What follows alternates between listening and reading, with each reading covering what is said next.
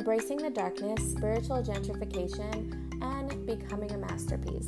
These are some of the gems that Melissa and I discuss in this podcast. Melissa is an inspirational speaker, mom, teacher, life coach, and energy healer. So I'm not going to make you wait. We are going to jump right into this episode. Enjoy.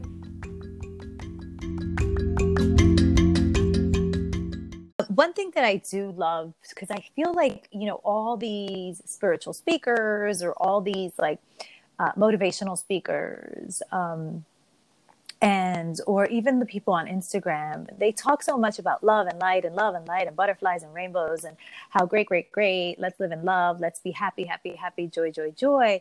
And they fail to honor the darkness.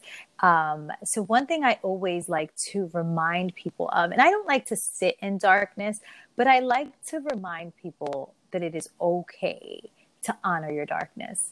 Because if not and i remember when i first came on into this like path onto this path i i would get disappointed in myself dark feelings because i felt like i guess everyone that i listened to was just like you know the ego is bad. Don't feel these feelings. It's it's not good. And you know and if you're and if you're feeling these dark feelings you're disconnected from source or you're disconnected from the universe or you know you're disconnected from your spirituality. Um, and I felt like I was misled, and it kind of it, it kind of instead of having that self love um, effect on me, it had the complete opposite effect. Because then I was constantly disappointed in myself. Like, how dare I be sad? How dare I be angry? You know, like, oh my God, how dare I um, yeah. be hurt that someone hurt my feelings? You know, um, so, a big thing that I've been teaching a lot this year is honoring yourself because that's something that I'm working on myself is honoring that darkness you yeah. know and the whole beauty of the yin and the yang you know without darkness there's no light and without light there's no darkness um, and just that's been one thing that this year I've been really focusing on and working on in myself, like allowing myself to f- have those moments, you know, have those moments of, you know, sadness, have those moments of anger and honoring them, you know, not living in them, not like pitching a tent, you know, yeah, um, in that moment, but just honoring it and saying, you know what, it's okay to feel this. And I kind of had to like train myself on how to feel it and, and how to accept it.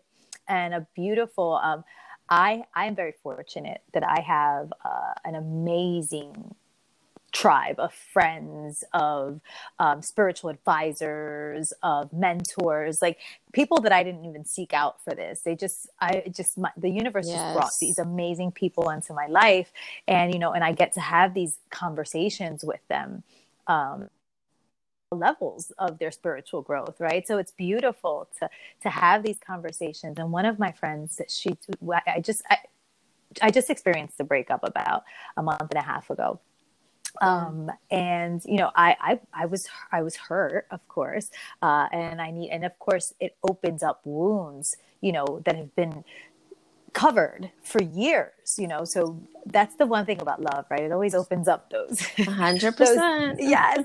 So it opens up these wounds that i've been struggling with for years but you know they've been covered because i didn't have a relationship because i've been single or if i went through it i got over it and then you know i covered that and never put a band-aid on it and didn't even look at it again. Um, but now i'm forced to look at them now because the universe if you don't look at the things, if you don't look at the, the, the, the parts of you that you have to heal, the universe will present opportunity after opportunity after 100%. opportunity for you to look at them. So I was like, listen, I am so tired of looking at this. Like, I have to be done with it. So now I'm like really going to look at this and I'm going to like heal it. I'm not putting a band aid over it. I'm not going to pretend it's not there. I'm going to look into it and I'm going to feel it. And um, but I was having a hard time. I was like, well, how do I feel it? Like I, I felt like yeah. I was feeling it, but I'm not sure if I'm feeling it. And then I'm like, then I start judging how I'm feeling it, right? Like, am I feeling it right? Like this is how our ego works. This is how our mind works.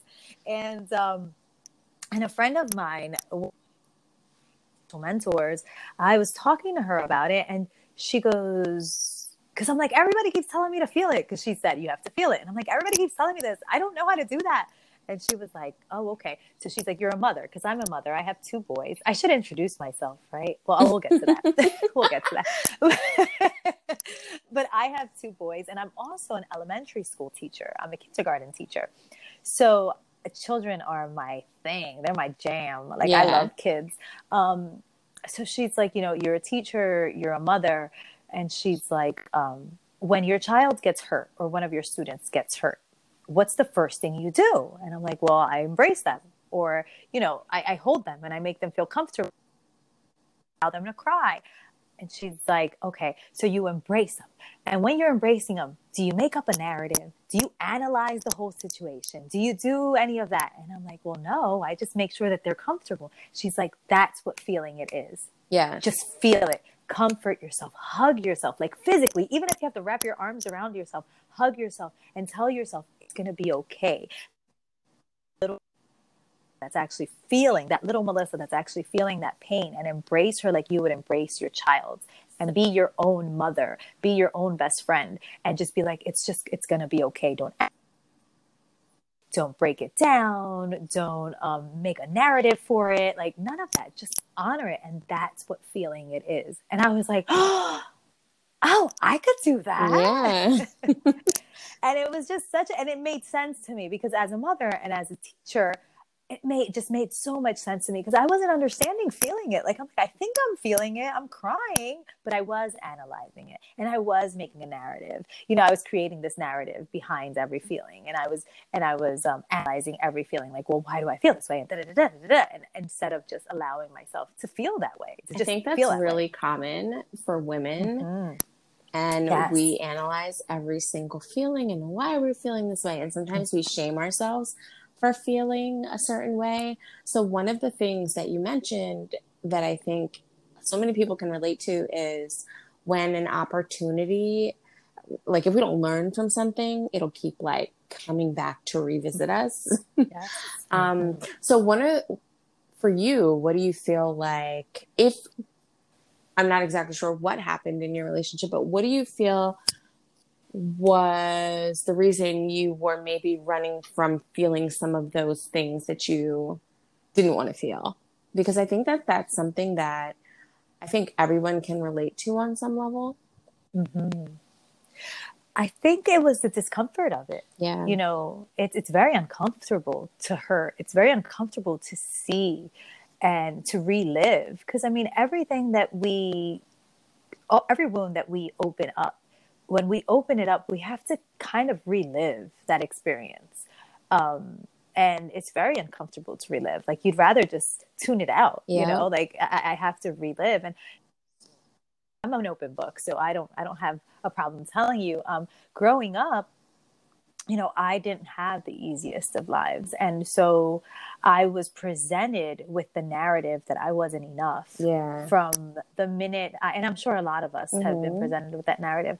Um, from the minute I was a little girl, like I, I, I was born, um, a, a, quote unquote accident. You know, my mom and my dad were separated, and my mom ended up pregnant, and so they had to come and my father was an alcoholic. So she took him back because you know now she's having a baby and now she needed to you know work this out. Um, so and then it, you know that that wasn't the best thing. You know i was the accident baby but you know and then and then growing up um, i have i mean my life one day i'll write a book and you guys can read all about it but um, growing up you know my father that he was an alcoholic, he was also a womanizer, eventually left my mom, eventually just like dropped off the face of the earth, was a deadbeat dad. Um, yeah. And then my mother went to jail and we had no place to go. And, you know, um, nobody like really wanted us. We were, we were an inconvenience, you know? Yeah. Um, and then finally we got into my grandmother took us in and my grandmother kind of resented me because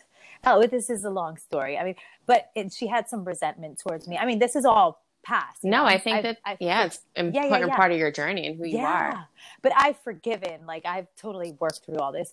But that idea, as although I forgave my father, I've forgiven my grandmother, I've forgiven that idea of not enough has not know what I mean? No matter how much you forgive, no matter, no matter how much forgiveness work you you do, you actually still have to work on that idea 100%. of not enough. yes. I can so and, relate to that. Oh my gosh, yes. And so that's what I didn't work on. Like I I love my grandmother. I mean, she my youngest son, she actually stayed with him for three years. Like we're me and my father, we get along so very well. He's super spiritual now. He re, he's a recovering alcoholic actually for ten years, which I'm very proud of Amazing, him. Yeah. Um, my mother got out of prison, went to school, got her master's degree. Awesome. Like you know, gave us a good. So I mean, like these people are amazing people. Yeah. And, and you know, I've I've experienced and one beautiful thing, Maya Angelou, she says, uh, "Do as best as you can." And when you can do better do better. I don't i probably botched it but yes. That degree. So what i the way i look at them it, and, and that's what allowed me to forgive was they did the best they can with what they had. Yeah. Um they didn't have that knowledge that ability uh, that consciousness to be able to be like oh you know what? I shouldn't do this. You know obviously that was the best they could do because right? Yes. Um, so I was able to let go of all that because I was like, wow, they did the best they could. But then when I had to relive this, so the, the, the narrative of I'm not enough presents itself over and over and over again. And, but it presents itself more prevalently in relationship to me, um, in, in relationship with men. Crazy thing is that, um, that the narrative of I'm not enough was mostly presented to me by women in my life. So I don't know why it comes up that way, but it does. So having to relive all of that and and and actually go back to those days when you know my grandmother mistreated me or go back to those days yeah. you know when i didn't have a dad to call call on or go back to those days when i felt abandoned by my mom like go to and, and that is painful yes and to hold myself in that so of course you don't want to deal with it like you'd rather yeah, not. Like if absolutely. I could just leave that in the past and not ever tune into those feelings, I'm cool. But like we said, the universe will keep presenting it, keep presenting it until you finally heal from it. So that's my process now. I mean, I've been like looking into this for quite some time and I know this isn't going to be overnight. I know this isn't even going to be this year. Not probably not even next year. Like this is going to be a process. I mean, I am 41. So mm-hmm. this has been 41 years in the making. So, so it might take a, a, little bit to, to heal. Yeah. Um, and healing takes time. And, mm-hmm. you know, it's so interesting. I can so relate to the not enough experience and especially presented in relationships with men. And um, similar story of why I kept choosing the same sort of men until like I had like my daughter and then didn't date for three years and didn't even like anything for and like that whole process it was just like it was the wall that I had to hit to be like okay like enough is enough. You are enough. You deserve better. And reprogramming my mind and to to like to hold on to like the positive narrative of you are amazing. You deserve this. Mm-hmm. you have and it's crazy how, you know, the little things from our childhood, we don't really, you know, while we're in it, we don't think, oh, this is going to affect me in this way. Um, mm-hmm. Um, but as you get older and you become more like hip to your patterns, like, why does this keep happening to me? Mm-hmm. Um, then you're like, okay, wait. And then you start to go back and you're like, hmm, okay, I see the correlation. And a lot of our self talk and a lot of our choices are just rooted in patterns from our childhood. Yes. Oh my gosh, so much so. Yeah. So, talk a little bit more about where you are today, like just on your healing journey, just in terms of the things that you've kind of committed to to actually heal and grow. Yeah. So I've I've I've committed to um, this life of growth. Yeah. Um, and it's funny because I was just talking to one of my friends. Also, we were at the beach. It was a Monday. We were at the beach Monday, and we were talking about. Um, she calls a, she calls it spiritual gentrification. like you have all these like love and light people, spiritual people um, that just that kind of gentrified spirituality. Yeah and, and and forgot like the truth behind it that it's not easy that it's freaking yeah. hard as hell that actually harder than just being ignorant and and living that regular societally societally? I don't know if that's the word but that um that that appropriate quote unquote appropriate life you know? Yeah. Um and i was i was talking about how um how and I was joking with her. I was like, I know because if I knew it was this hard when I signed up, I wouldn't have signed up. like I would have stayed in my like little white picket fence, my two and a half children and my dog and life. Yeah. You know? um, no, but I, w- I would never. And I know that this life presents itself when um, when you're ready and it calls to you. Um, and sometimes some of us ignore the call and we ignore mm-hmm. the call for a while, but it's it's uh I don't know if you've ever heard of a course in miracles. You ever heard of it? I have, yeah. Okay. So a course in miracles in the intro. I'm actually doing it myself now. In the intro it says um this is a required course. Only the time you take it is voluntary. I love so, that. this is and and and I love that part. Yeah. And this is what spirituality is. It's a yeah. required course. Yeah only the time you take it is voluntary. So either you're going to find it on your deathbed, yeah, or you're going to find it and then you're going to live that path and that life and it's not it's by no means rainbows and butterflies let me tell you it's not easy it take it's a lot of shadow work it's a lot of deep dives into what make makes you who you are it's a lot of letting go of all of those those constructs right that that we've been those narratives that we've been um, subscribing to for our all our lives. Um, it's a lot of you know michelangelo i don't know do you know who he is? He's the sculptor. Yes. I love telling this story favorite stories. One of I don't know a spiritual speaker said it. I think Marianne Williamson.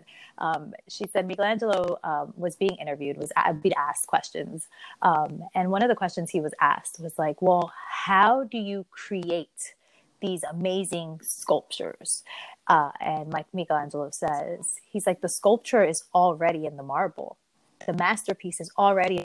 Yeah. I have to do is pick away the excess marble. Yeah. And I feel like that's what we all are. Like we all are masterpieces and all we have to do is pick away that excess marble all that extra all those social constructs all that stuff that you know we've been told that we are so that we can uh, emerge as yeah, the masterpieces that's beautiful. It literally gives me chills. yeah.